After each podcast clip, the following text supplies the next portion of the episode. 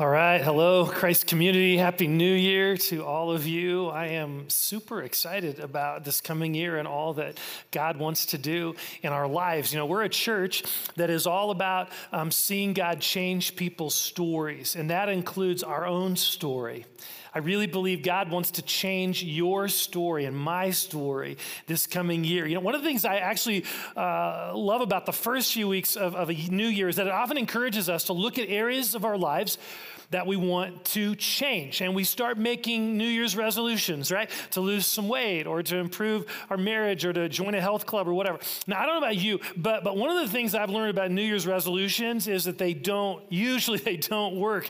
Um, the goals, the promises, you know, the willpower, they often end up fading. And within a few months, I'm kind of back into the, the old groove. You know, I'm back to eating a bowl of ice cream before bed, right? Uh, I'm, I'm, you know, I'm putting my treadmill on Craigslist or whatever. So, and it, at times it makes me wonder is change even possible? Is it really possible to experience genuine transformation in a particular area in our lives? Not just in terms of diet and exercise. What about even more significant things? What about that anger that keeps surfacing in our lives? What about that area of compromise, that little white lie that has become a full blown cover up? What, what about that secret pleasure that's becoming a controlling habit? What about the distance we feel in our relational world, the lack of real friendships? Is real significant change in our lives even possible? See, that's the question that we're going to be honing in on today as we start a new teaching series. About a, about a year and a half ago, we started a summer series in the book of Luke, which um, is an awesome, detailed, eyewitness based account of Jesus' life. And so we initially, that summer, we went through the first five chapters, and then we took a break. And then last fall, we picked it up again in August and September, focusing on this section in chapter six where Jesus calls us to live this life of overflowing love. Well, today we are continuing this journey in the book of Luke. We're, we're picking up right where we left off, and we're calling this series In Plain Text as an opportunity to get to know the real Jesus, not what our society thinks about him, not what our professors think about him. Let's focus our hearts on what Jesus actually said and did. And so that's what we're doing over the next few months, walking verse by verse through this amazing book to see and experience Jesus in plain text. So if you have your Bible or a Bible app or whatever, please turn to Luke 6, beginning in verse 43. In these three verses here, Jesus addresses the topic of change. How does change happen in our lives? So I want us to read this passage out loud together. It's going to be on the screen here. Luke 6, verses 43 to 45. Let's read this out loud together. No good tree bears bad fruit, nor does a bad tree bear good fruit. Each tree is recognized by its own fruit. People do not pick figs from thorn bushes or grapes from briars. A good man brings good things out of the good stored up in his heart, and an evil man brings evil things out of the evil stored up in his heart. For the mouth speaks what the heart is full of. This is God's word to us. So, this passage is fascinating in what it teaches us about change, about how change happens. One of the first things that we notice here in this passage is that real change involves recognizing reality. Jesus says that each tree is recognized by its fruit. He is urging us to honestly evaluate and assess the fruit of our lives. What kind of fruit is your life producing? Are we willing to honestly evaluate how we're doing? You know, as I mentioned before, this time of year is a great time of year to do this. Are there areas of your life and my life that need attention? Things we've been ignoring, things we've grown apathetic about, issues of integrity or character, issues of anger or negativity or greed or jealousy perhaps an addiction or a negative habit? Are we willing to honestly evaluate the fruit of our lives, to go before the Lord and to ask Him, God, what in my life needs some attention? What needs some attention? What is an area in my life where you are wanting to bring about change? Because you see, if, if we don't recognize an area of bad fruit, if we choose to ignore areas of bad fruit, change will never happen. Right? It begins with us recognizing reality, owning reality, admitting, assessing what's really going on.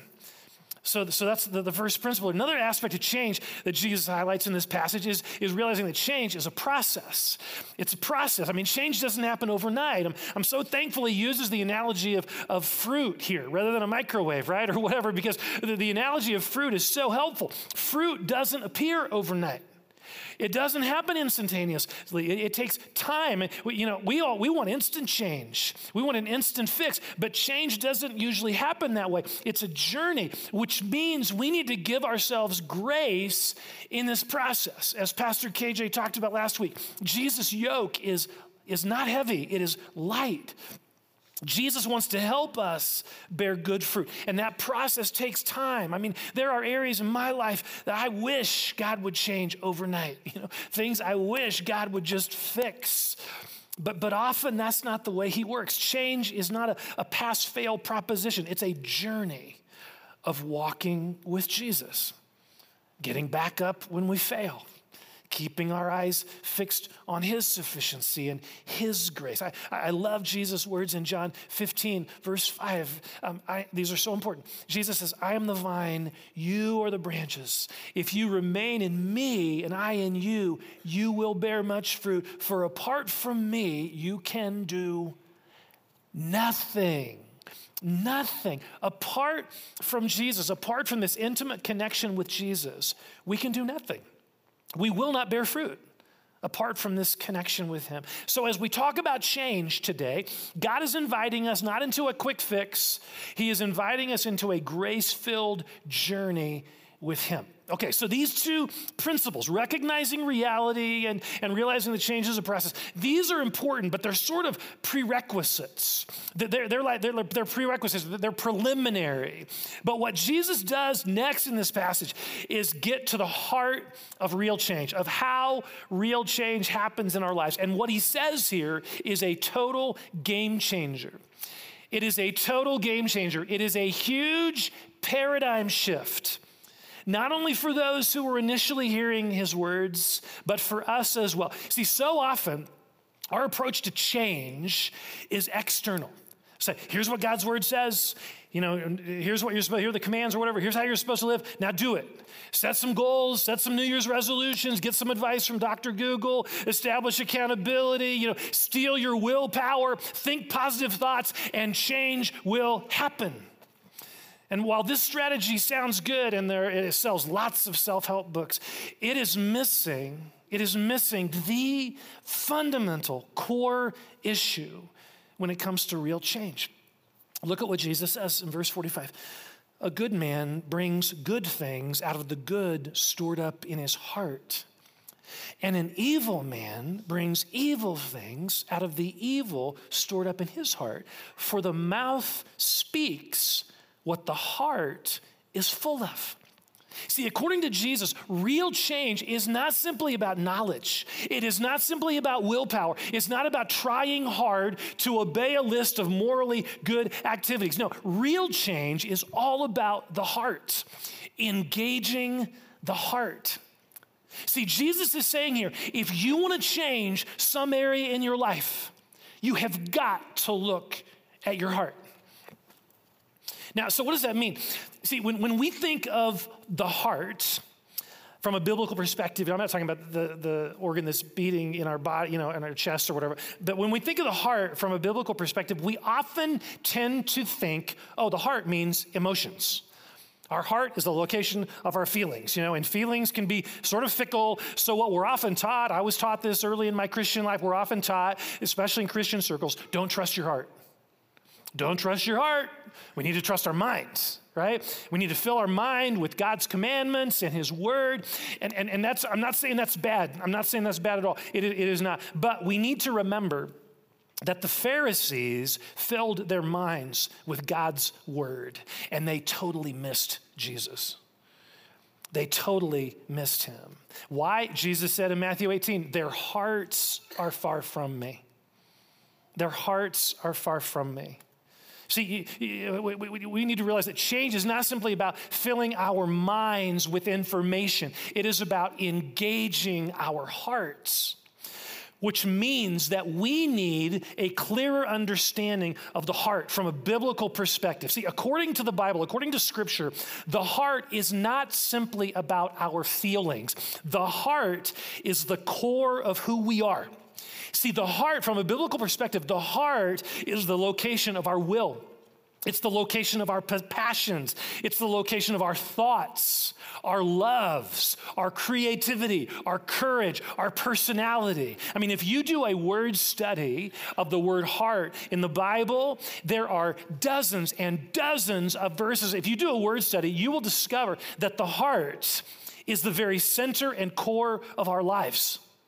So we read things in Scripture like, love God with all your heart Trust in the Lord with all your heart. Seek Him with all your heart. The fool says in his heart, There is no God. Search my heart, O God.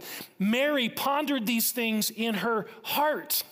Do not lose heart. Forgive from the heart. Love each other from the heart. May the eyes of your heart be enlightened. Jesus knew what they were thinking in their hearts. Solomon even says, this is so uh, powerful. Solomon says in Proverbs 4:23, above all else, guard your heart, for everything you do flows from it. Everything you and I do flows from our hearts. I want to say that again because it is so important. Everything you and I do flows from our heart. I mean, no wonder the heart is such a critically important aspect of how change happens. You change the heart, you change the behavior. You change the heart, you change the behavior. I mean, the way Jesus talks about the heart in this passage is so fascinating. He describes the heart as a storehouse, right? He says, the good man brings forth good things that are stored up in his heart. See, our, our, our actions, either good or bad, our actions flow from this storehouse in our heart. Our words, our habits, how we treat other people, our level of joy, our peace, all of these things flow from here. They flow from the heart. So, if we really want to see God bring change into some area of our life this coming year, if we want to see that, it is essential that we engage our heart.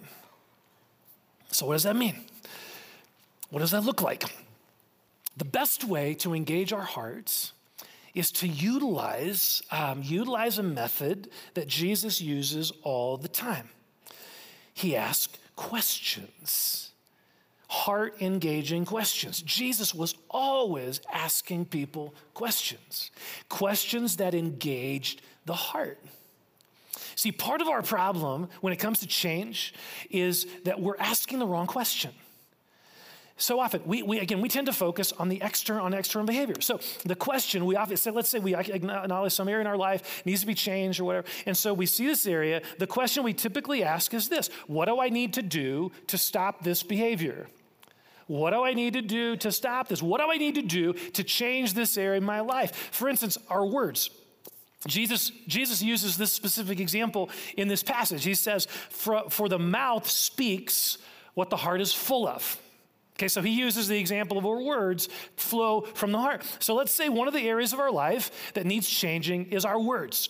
Maybe we've gotten into the habit of using the Lord's name in vain. Um, or maybe we are continually criticizing other people rather than encouraging them. So once we recognize this is a problem, my words are a problem here. Once we recognize this is a problem, we then need, we then typically ask, okay, what do I need to do to stop this? And so we make promises. I promise I'm going to do better. I promise this year I'm, I'm, I'm, I'm, not going to criticize my wife anymore.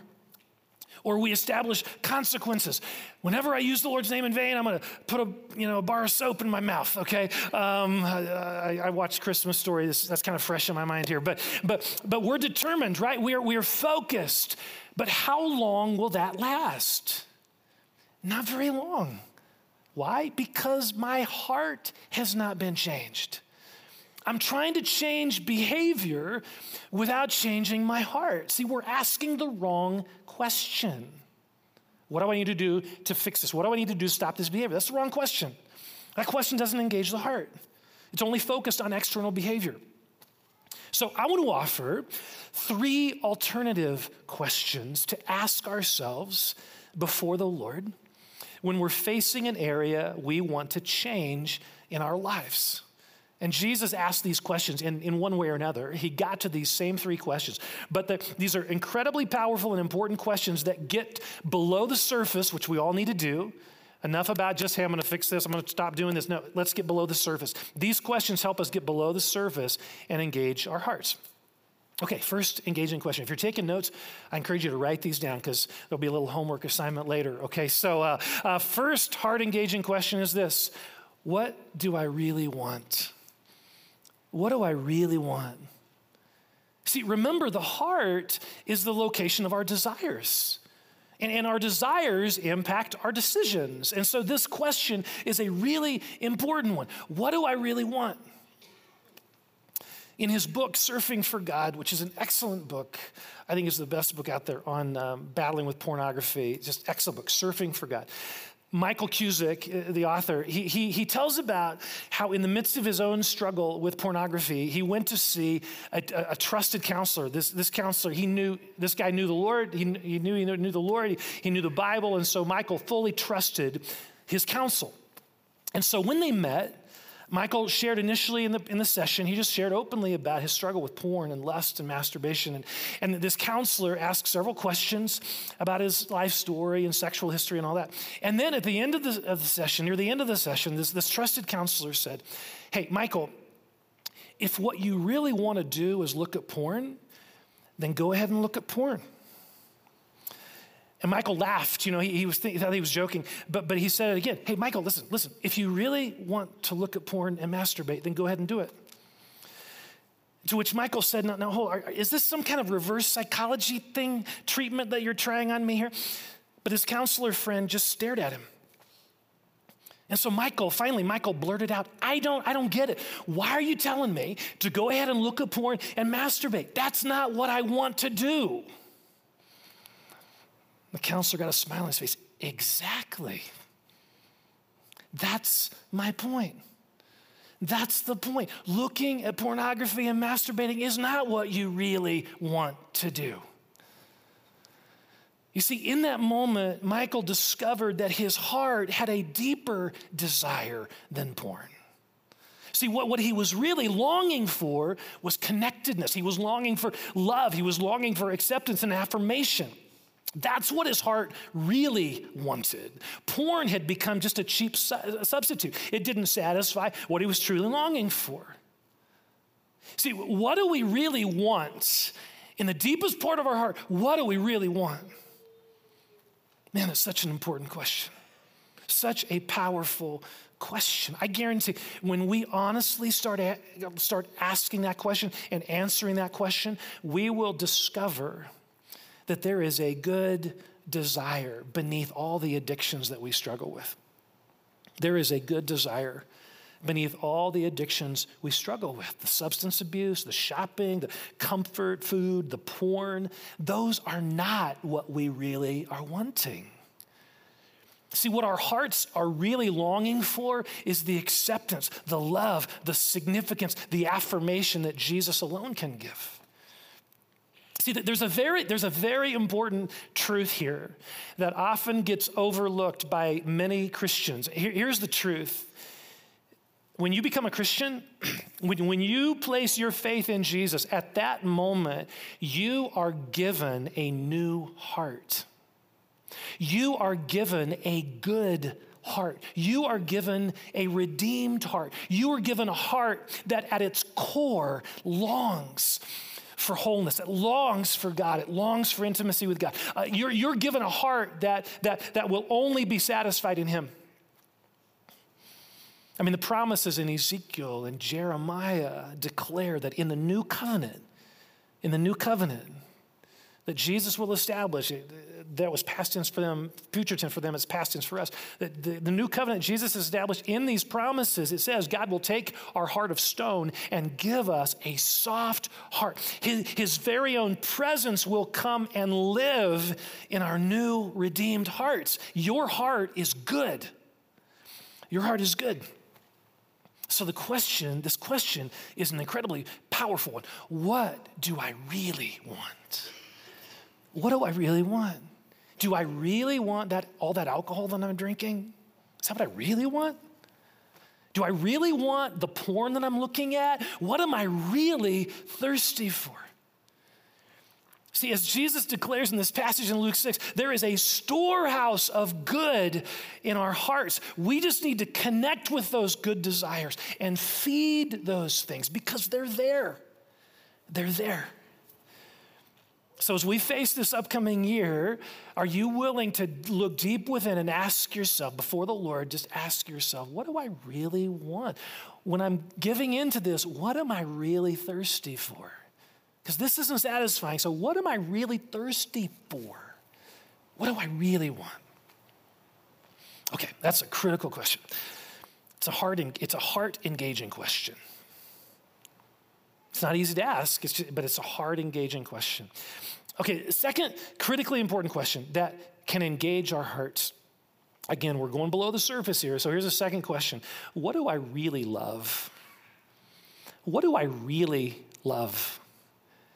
Remember, the heart is the location of our deepest desires, our, our, deepest loves. And that love, whatever it happens to be, is what determines our behavior. It impacts our choices, it impacts our decisions. So, for instance, imagine this isn't too hard to imagine imagine a teenage boy who loves to sleep in during the summer. So, every day in the summer, he never gets out of bed until the crack of noon, okay? Um, that, that's not too hard to imagine, is it, right? But all of a sudden, one day on August 1st, at 6 a.m., he jumps out of bed and he heads off somewhere.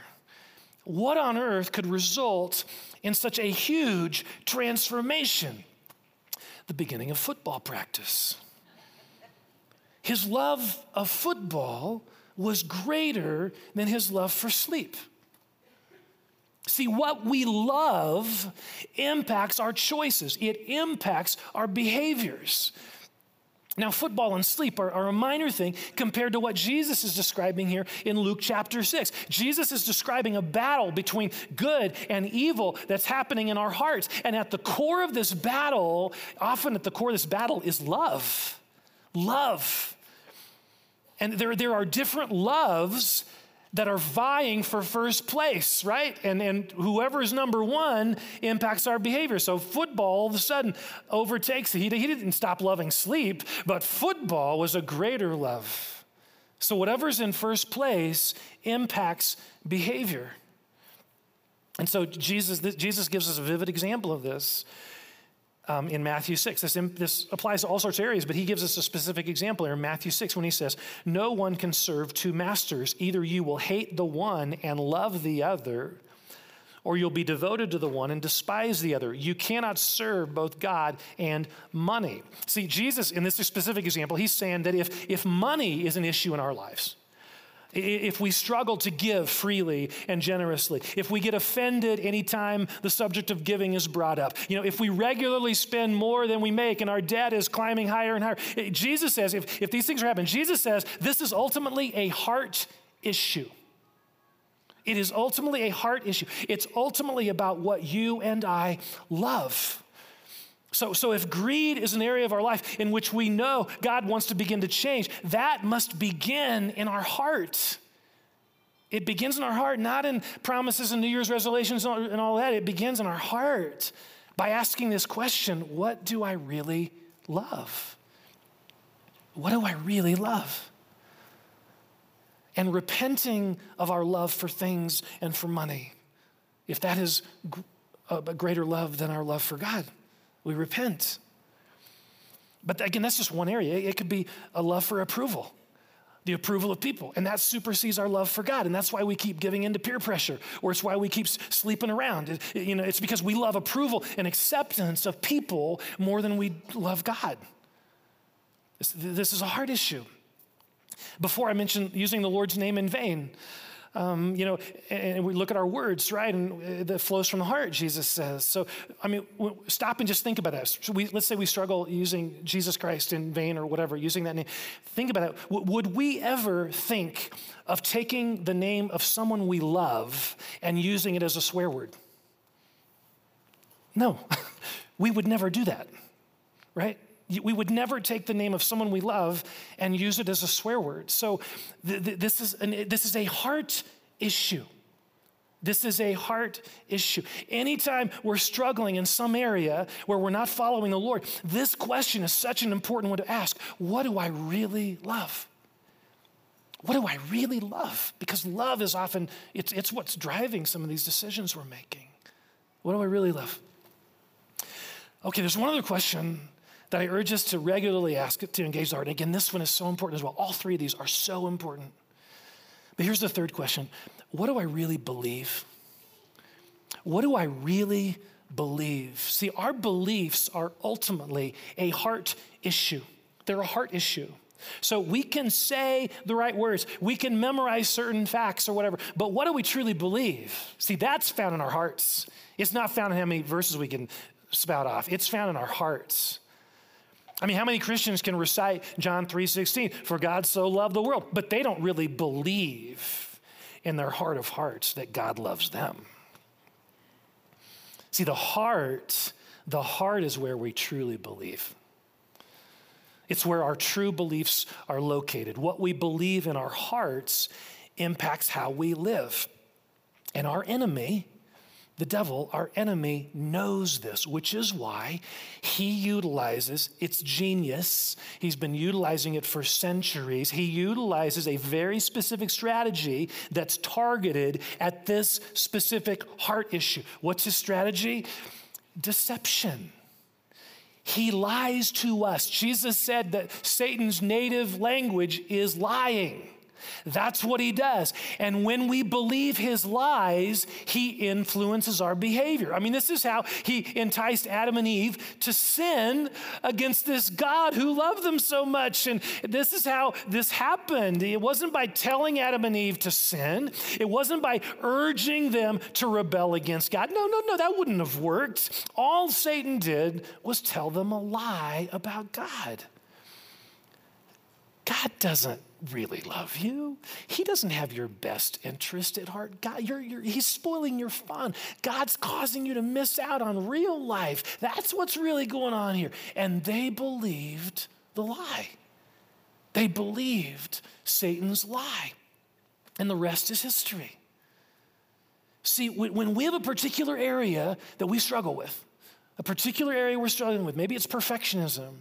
Maybe it's discouragement. Maybe it's being critical of other people. Maybe it's feeling distant in our relationships. Maybe it's anger. Maybe it's jealousy. One of the most important questions we can ask is this Is there a lie I'm believing? Is there a lie I'm believing? For instance, going back to the example I mentioned earlier about our words. Let's say there's a woman named, uh, named Shannon, I'm just making this up, a woman named Shannon who struggles with being critical of other people. She's always criticizing her spouse. She's always criticizing her children. She's always critical of her friends and people at work or whatever. And she hates this about herself. She hates this. And she's tried to stop it, but nothing seems to work. She doesn't know how to change. Well, what if she goes before the Lord and she asks Jesus this question Why am I so critical? Is there a lie that I'm believing? Is there a lie I'm believing? And let's say Jesus brings to her mind her own childhood, how her mother was always verbally criticizing her. Her grades, how she looks, how she did chores, it was never good enough. And so she realizes that early on in her life, she began to believe this lie that she was never good enough. She made an agreement with that lie in her heart I'm not good enough. Nothing I ever do is right. Nothing I ever do is good enough. So now, that, that, that lie got lodged in there. So now, as an adult, she lives with this belief that she's not good enough, that nothing she ever does is good enough. And so she hates herself. She hates herself because she feels that she can never measure up. Now, guess when you hate yourself because you feel like you can never measure up, guess how you view other people? That just gets projected onto other people. That same lens. They can never measure up either. If I can't measure up, no one else is going to measure up either. So, this one lie that got rooted in her heart as a little girl is now wreaking havoc in her life as an adult. So, how can she break the power of that lie? Well, there are a few things here that are important. First of all, she needs to forgive her mom for being critical, being so critical of her. Forgiveness is so important, and unforgiveness just kind of makes these lies just sort of fester and get worse. So, first of all, she needs to before the Lord just needs to forgive her mom. And I've done other messages on that. That's a whole other sermon. But forgiveness, choosing to forgive. Secondly, and this relates to what we're talking about here. Secondly, she needs to verbally, in prayer, specifically renounce this lie. In the name of Jesus, I renounce the lie that I'm never good enough. I renounce the lie that no one will ever accept me, that no one will ever approve of me. I break that lie, I break the agreement my agreement with that lie. I bring that to the cross. So that's the second thing renounce the lie. And then, third, and this is a good part, she needs to ask the Lord, okay, what truth do you want to give me in exchange for this lie? And then listen to what Jesus says. Perhaps he might say to her, I love you just the way you are. In me, you are enough. I have gifted you. I love you. I accept you. Rest in my love for you. So she can now begin living out of this new truth rather than being in bondage to that old lie. And this is, this is a process. That's why I said she can begin living out. This is a process. She's believed that for decades. So this is going to take some time but at least she's on the right path to change. She's now believing the truth more and more and exposing the lies more and more. So let me just ask you what lies have lodged themselves in your heart? And now those lies, and how are those lies impacting your relationships? How, how are they impacting your identity, your emotional struggles, your engagement in ministry? See, it's worth asking that question and then letting Jesus speak the truth to your heart in the midst of that. Now, now by the way, I'm going to just mention we have a specific ministry here at Christ Community that helps people walk through this process of identifying lies. Often these lies get rooted in wounds in our past. And so this is a prayer process um, that helps identify these lies and, and welcomes Jesus' truth into these places of pain and all that. It's, it's called um, Hope Abounds. Um, and it, it, especially helps with painful memories, things like that. It's called Hope Abounds. You can call the church and set up a, a prayer appointment, make an appointment. That, that, that's what this ministry is for. It's to help people walk in truth rather than lies. And also, let me just say, in addition, in addition to that, also sometimes just seeing a Christian counselor can help unpack some of these heart issues. I've various times over the years I've seen a Christian counselor um, at times when I just feel stuck. And it, it, it, helps have an objective voice look at the and help expose some of the lies we're believing in the truths that Jesus wants to speak in those things. So those are a couple things that if you, if you feel stuck, I encourage you, or feel like, man, this is just too big for me, I can't do it on my own. I encourage you. Hope abounds. You can call and make an appointment or consider um, a, Christian counselor. Okay, so here is what Jesus is offering us today as we look ahead to 2017. He is offering us a pathway to experiencing real change, to honestly evaluate the fruit in our lives, identifying an area that God wants us to focus on, and then to engage our hearts in that area by asking heart level questions. Now, I want to mention a very specific way. This is the homework piece, a very specific way to apply this message. In order to go deeper into our heart, we need some time. This isn't one of those things, oh, just leave and maybe think about it sometime. You know, this is one of those, I think God wants us to apply this. So we need time, we need some space to focus on the Lord. So here's the challenge. I want to challenge all of us here to fast sometime this upcoming week. It could be a 24 hour fast where you skip breakfast and lunch one day. You go from dinner to dinner, so you skip breakfast and lunch. It, so it could be a 24 hour fast. It could be a two day fast. It could be a five day fast, like we uh, some of us did last year. And there are a number of others that are going to do it again this year, a five day fast. It could be a fast from technology. No television, no Netflix, no internet or email, unless work related or whatever, for a, for a 24 hour period of time, or for a two day period of time, or for a week. Now, we, we put together a flyer with some more practical information about fasting. That's in the information area. But the point of a fast is to remove something from our life for a, for a particular length of time, something important to us, like food or technology. And during that time, to focus on the Lord. Fasting is so powerful because it gives us margin and space to focus on the Lord in a more earnest way than typically we would. So if you're fasting from food, Spend time with Jesus, praying during the times you would be eating. If you're fasting from technology, get alone with Jesus when you would have been watching Netflix. And, and here's what I would encourage you to focus on for at least part of the prayer time. There, I mean, seek the Lord about our church and all sorts of the city, all sorts of other things. But here's what I would encourage you to take some of that time and focus uh, a part of that fasting prayer time. Focus on what we've talked about today. Do a personal fruit inspection an honest look at your life. Just go before the Lord and ask God, is, is there in my life, is there some unhealthy fruit? Is there an area, Jesus, is there an area that you want to bring some change in? And then engage your heart. And again, this isn't like a three minute thing. Oh, three questions, quick, quick, quick. No, this is a, engage your heart. This takes some time, but engage your heart by asking these questions. First of all, what do I really want? Maybe make a list, have a journal there. Just make a list of all the things you really are longing for. What do you really want? The deepest desires in your heart. Write them out. Second question What do I really love? Honestly, ask that question Are there things that you are loving more than God? And if so, repent of those things. And the third question what do I really believe? Are there lies that I'm believing? Are there wounds that these lies are rooted in? Lord, just unpack that with the Lord. And if, if, if God exposes a lie or a couple lies you're believing, and you renounce those, you repent of those, you renounce those, and then ask Him, Jesus, what truth do you want to give me in exchange for these lies? What's the truth that you want me to live by?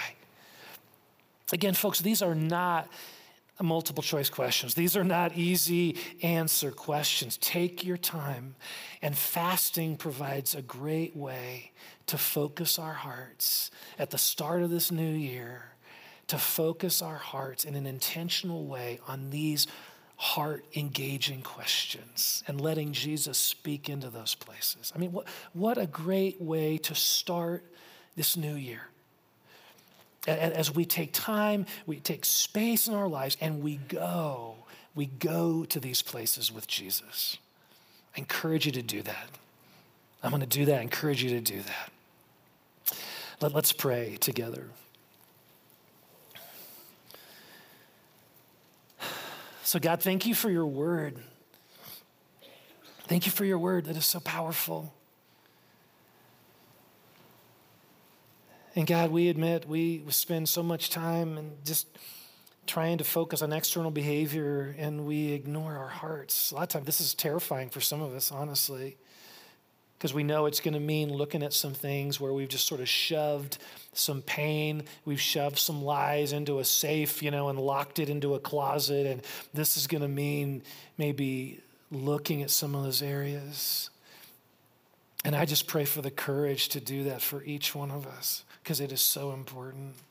I pray for us, if we're kind of not sure whether or not to do this, I pray you'd open our eyes to recognize reality and to see the impact that these things are having in our lives and to have this motivation, this desire to change. Man, I'm just tired of this area in my life. I'm tired of this anger. I'm tired of this. I'm, I just, I want to see change. That, that we'd be willing to see and we'd be motivated to seek you about that. So I want to stop for just a moment here. You can just keep your head bowed, but I want you to ask the Lord this question. We're not going to go through all the questions, that's for this coming week, but let's start with the first question here. Is there an area of my life, God, is there an area of my life that's not healthy, an area that you want to focus on with me. This isn't about your spouse. This isn't about the person with you. This is between you and God. Ask the Lord in the quiet of your heart. Just ask the Lord this question and see if He brings to mind a particular area.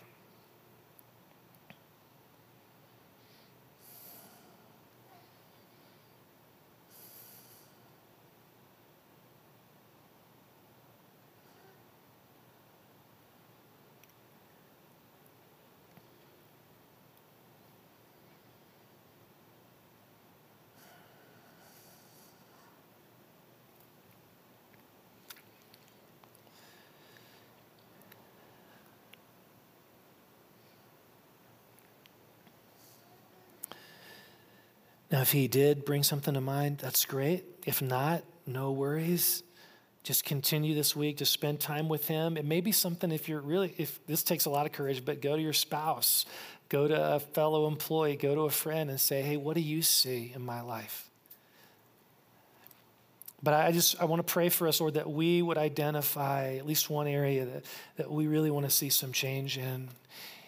And we would invite you into that. And, and that's what I want to pray now, Lord. I want to pray for us this week that we would very intentionally, right now in our heart, we would decide, I'm going to do this. I'm going to fast for however many days or whatever, but I'm going to set aside this time to really go after this in prayer and to engage my heart with you, Lord, in prayer. And so I want to pray that you would speak to each of our hearts about what that looks like this coming week to get alone with you and to begin to unpack these heart engaging questions. And I pray, Lord, you would speak. I pray that you would reveal lies that we have been believing. I pray you would reveal things we have loved more than you. I pray you would reveal these good desires in our hearts that have gotten sidetracked by these other things that we think will satisfy and they don't. So I pray you'd get us in touch below the addictions and everything, get us in touch with the, what we really want. And I pray that you would pour life into those good desires and we would feed and fuel those good desires.